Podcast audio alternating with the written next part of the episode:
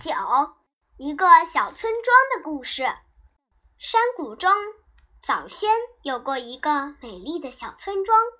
山上的森林郁郁葱葱，村前河水清澈见底，天空湛蓝深远，空气清新甜润。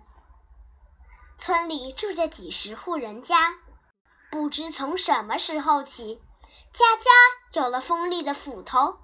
谁家想盖房，谁家想造梨，就拎起斧头到山上去，把树木一棵一棵砍下来。就这样，山坡上出现了裸露的土地。一年年，一代代，山坡上的树木不断减少，裸露的土地不断扩大，树木变成了一栋栋房子。变成了各式各样的工具，变成了应有尽有的家具，还有大量的树木随着屋顶冒出的炊烟消失在天空了。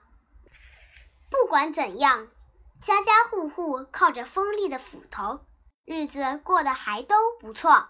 然而，不知过了多少年、多少代，在一个雨水奇多的八月。没喘气儿，一连下了五天五夜，到第六天黎明，雨才停下来。可是小村庄却被咆哮的洪水不知卷到了何处，什么都没有了。所有靠斧头得到的一切，包括那些锋利的斧头。